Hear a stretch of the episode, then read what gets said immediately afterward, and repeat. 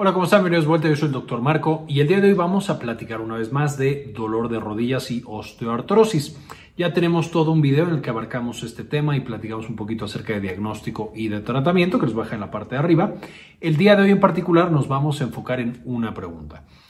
¿Cuál es el mejor tratamiento para la osteoartrosis? Eh, por supuesto, vamos a hablar de osteoartrosis que no es tan severa y específicamente nos vamos a enfocar en si el tratamiento que es con suplementos alimenticios es el mejor entre los diferentes tratamientos disponibles. Esto debido a que glucosamina y la condroitina, especialmente en combinación, se usan bastante, son eh, moléculas bastante prescritas para este tipo de patologías de dolor de rodilla. Sin embargo, cuando nos vamos a las guías eh, más importantes de reumatología, prácticamente ninguna recomienda el uso de estos suplementos alimenticios. Entonces, la pregunta es, ¿cuál es la evidencia para utilizarlos? Si es buena, si es mala y deberíamos estar utilizándolos o deberíamos irnos con medicamentos más tradicionales como son los inhibidores de la COX-2 tipo Celecoxib y Rofecoxib que se usan mucho pero sabemos tienen su propio perfil de seguridad. Ya hemos hablado un poquito acerca de el riesgo que pueden tener de presentar coágulos que también les dejo en la parte de arriba cuando hablamos de ese tema particular. Entonces con esto vamos a realizar dos metaanálisis. Uno publicado en 2005 en la revista Nature y el segundo publicado en 2008 en la revista JAMA entonces vamos a ver qué dice la evidencia Vamos a ver entonces si la glucosamina y la condroitina sirven específicamente para el dolor de rodillas causado por osteoartrosis, que ya tenemos todo un video de osteoartrosis que les voy a dejar acá en la parte de arriba para que puedan consultar, en el que hablamos acerca de tratamientos, prevención y diagnóstico. Y por supuesto importante porque la glucosamina con condroitina son de los eh, suplementos alimenticios más vendidos en el mundo.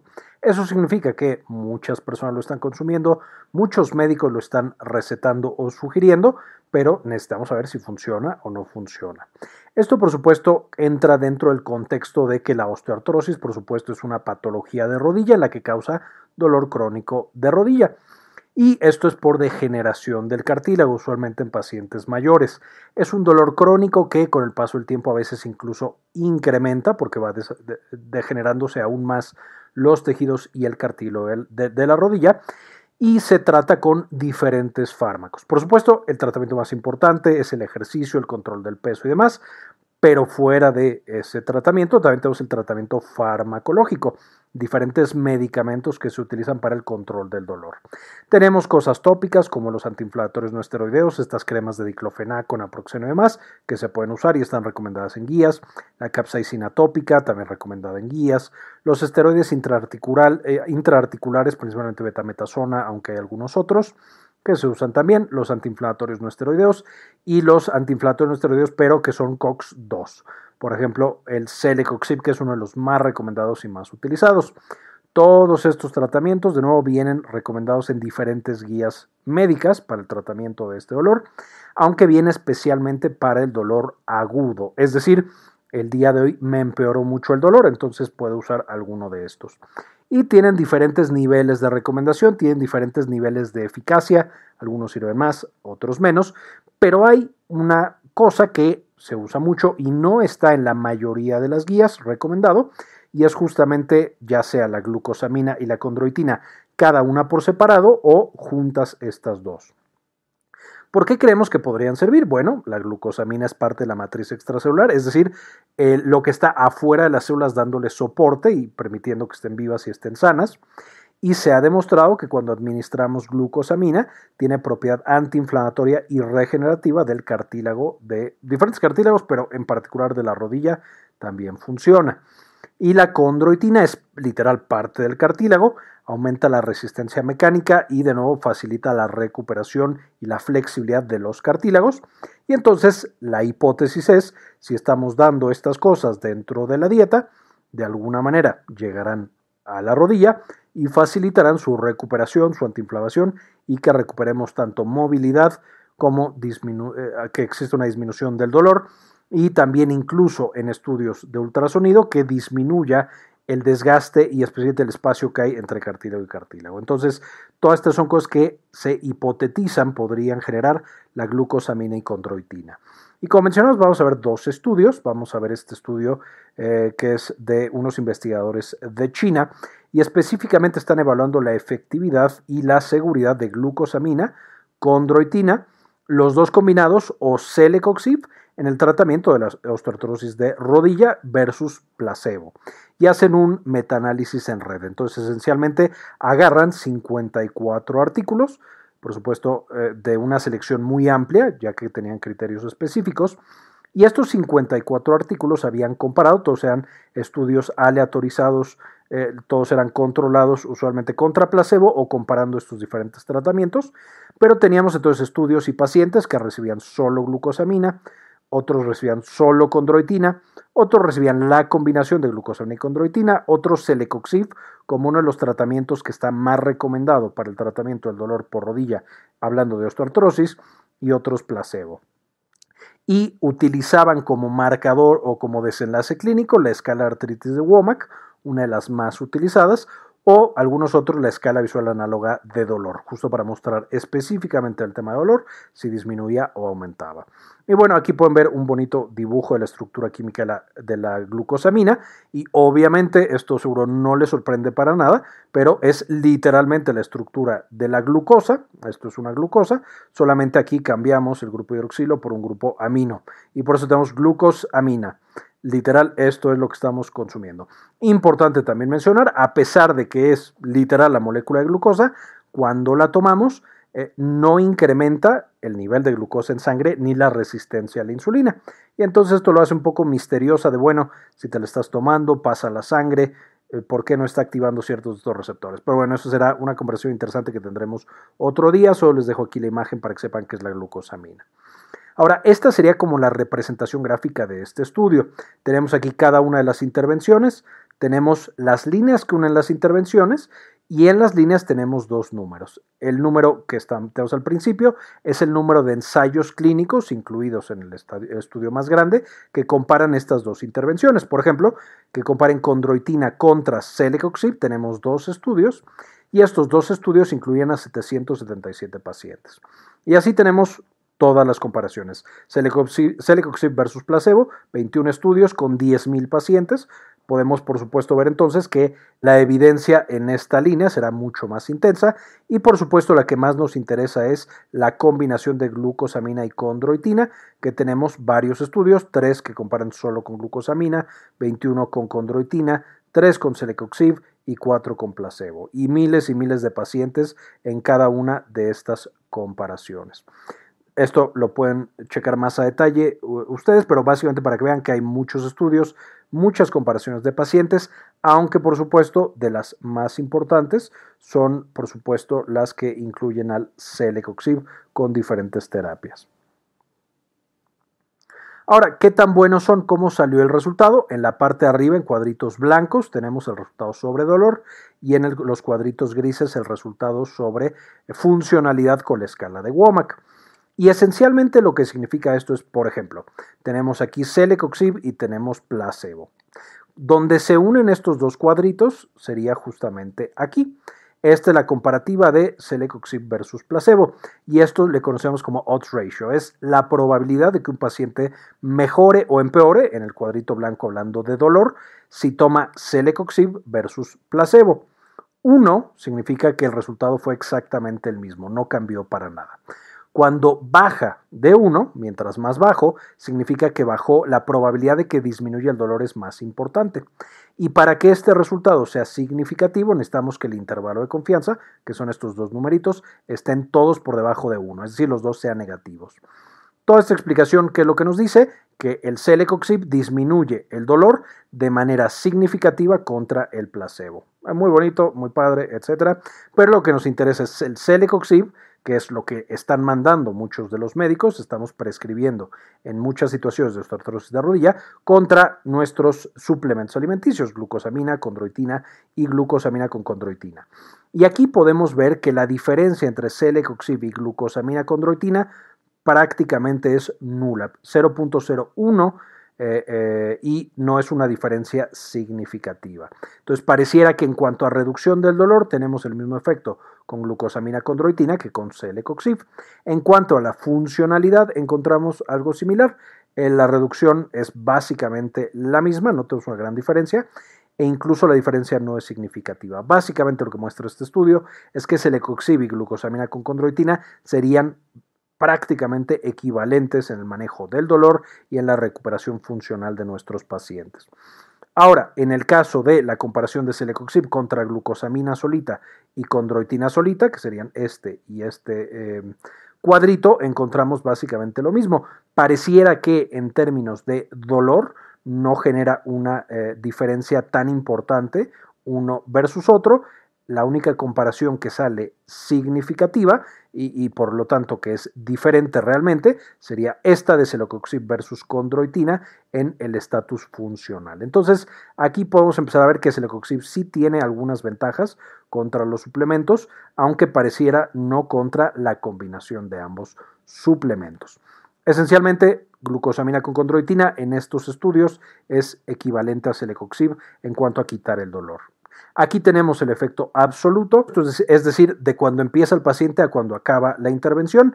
No me voy a meter mucho en detalle, básicamente todos los tratamientos eh, disminuyeron de manera significativa tanto el dolor como la, eh, mejoraron la funcionalidad. Solo pongo esta segunda tabla para mostrar que la glucosamina con condroitina tuvo de manera absoluta un resultado mucho mejor en la recuperación de función comparado con todas las demás intervenciones, prácticamente del doble de lo que tuvieron las otras intervenciones. Entonces, de nuevo, esto apoya la idea de que glucosamina más condroitina es una buena opción para estos pacientes. Si nos vamos al tema de eventos adversos, de nuevo no me voy a meter mucho en detalle, pero podemos ver que la glucosamina con condroitina comparado con celecoxib, que sería este grupo que tenemos acá, eh, no presenta diferencias significativas. Eh, todos atraviesan el 1 y entonces no es que con uno tengamos más o menos eventos adversos. Básicamente es lo mismo tanto en pacientes que dejaron la terapia por que tuvieron eventos adversos, los pacientes que tuvieron eventos adversos serios o los pacientes que tuvieron en general eventos adversos. Pareciera que la combinación sí disminuye la frecuencia de eventos adversos, pero bueno, siendo puristas, no es una diferencia significativa, entonces pareciera que les va igual de bien en cuanto a eficacia y también en cuanto a seguridad. Entonces, bueno, con esto podríamos decir, perfecto, ya sabemos que la glucosamina más condroitina tiene un efecto, al parecer, de acuerdo a estos estudios, y es bastante segura administrar, Podríamos incluso decir que más segura que Celecoxib, aunque de nuevo no fue significativa la diferencia. Entonces tenemos este segundo estudio, este es más nuevo, en el 2018, hecho por investigadores italianos, y esencialmente, ¿qué fue lo que hicieron acá? Agarraron 47 artículos y aquí sí compararon absolutamente todo, todas las terapias que tú puedes utilizar. Importante, aquí lo que hicieron fue compararlas a 12 meses. En el artículo anterior no había un tiempo determinado, había estudios que tenían más de dos años, había estudios que tenían seis meses. Aquí todos era más de 12 meses. Entonces estamos viendo el efecto de diferentes intervenciones después de un año para ver si el paciente se mantiene con dolor o mejoró el dolor que presentaba. Aquí tenemos todas, ni siquiera todas, algunas de las cosas que metieron en el estudio para comparar. Entonces tenían estudios con vitamina E, vitamina D, calcitonina, risendronato, solendronato, ácido hialurónico, betametasona, celecoxib, rofecoxib, que este ya incluso está descontinuado, pero bueno, había estudios, diclofenaco, indometacina, glucosamina y condroitina. De nuevo, todas estas cosas las estuvieron estudiando. Y aquí tenemos un forest plot, que yo sé estos son los que más les gustan, son más fáciles o ya aprendimos a interpretarlos. Tenemos, como siempre, las intervenciones, entonces cada una de las terapias, el número de estudios que se hicieron para ver si funcionaban o no, el número de pacientes incluidos y qué tanto beneficiaba al paciente. De nuevo, para que sea significativo, sabemos que no debe de, tocar el 1. Esencialmente, para que sea significativo bueno, tiene que estar los dos valores negativos, ser menos algo y menos algo, así como regla general. No me voy a detener en cada uno de estos, pero como podrán ver, hay algunos que claramente empeora el dolor de los pacientes y es mejor darles placebo, como en este único estudio de betametasona intraarticular la mayoría no son significativos, esto es un poco lógico. Estos medicamentos son utilizados para el manejo agudo, es decir, yo te quito el dolor hoy, mañana y pasado, pero luego te tengo que descontinuar el tratamiento porque si no vas a tener una hemorragia gastrointestinal o alguna complicación. Entonces te lo suspendo.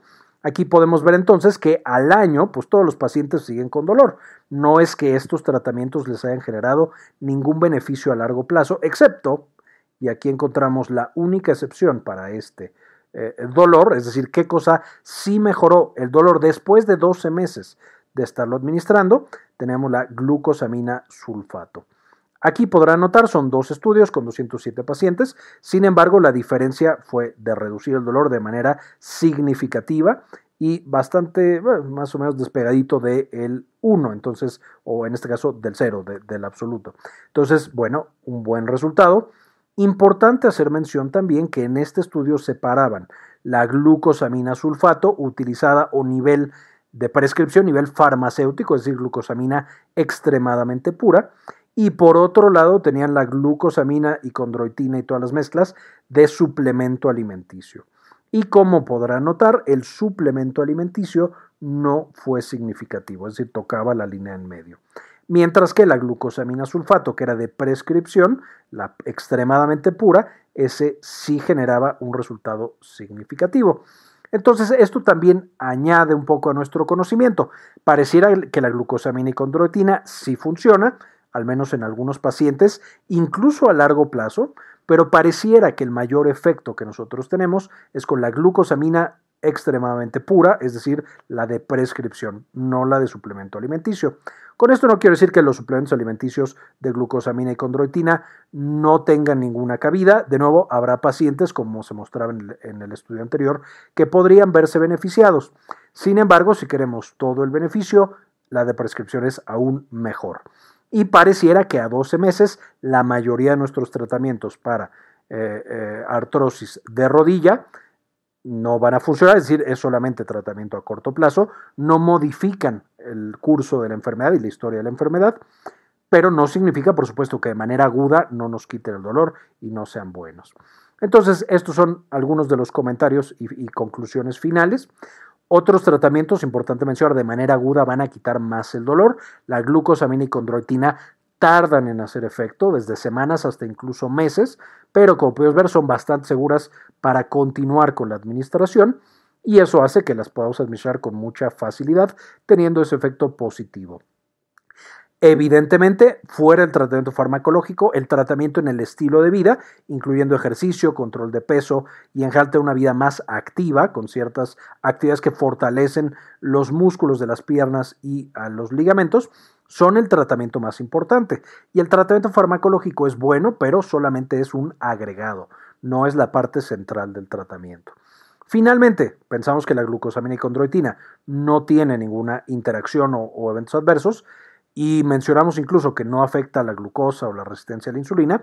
Sin embargo, la glucosamina puede llegar a interferir con la actividad del paracetamol y hace que ya no nos quite el dolor, ya sea de rodilla o de alguna otra parte del cuerpo, y también puede incrementar la toxicidad de la warfarina. Entonces, ahí solamente tener cuidado, no es que todos los pacientes con osteoartrosis de rodilla tengan o estén usando warfarina, con el paracetamol seguramente sí será más frecuente encontrarlo, pero tenerlo en mente, no es que no tenga ninguna Em, consecuencia biológica el uso de la glucosamina.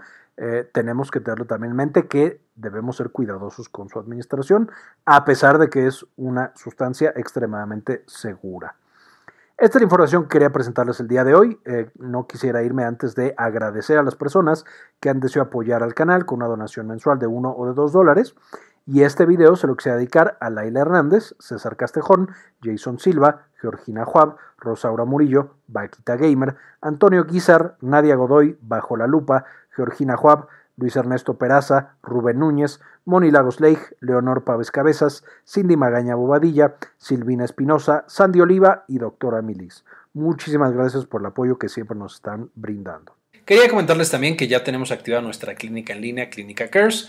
Eh, nos pueden encontrar en clinicacares.com.mx para agendar alguna consulta. Principalmente atendemos los temas de salud de la mujer y también, por supuesto, consulta general. Si tienen alguna duda, alguna consulta, aquí en clinicacares.com.mx nos pueden encontrar. Bien, esto fue todo por el video de hoy. Espero les gustara y le entendieran. Eh, espero también que ahora tengamos más seguridad cuando estamos prescribiendo un fármaco u otro o el suplemento alimenticio en estos pacientes que tienen dolor crónico de rodillas. Muchas gracias por ver este, este punto del video y como siempre, ayúdanos a cambiar el mundo compartan la información.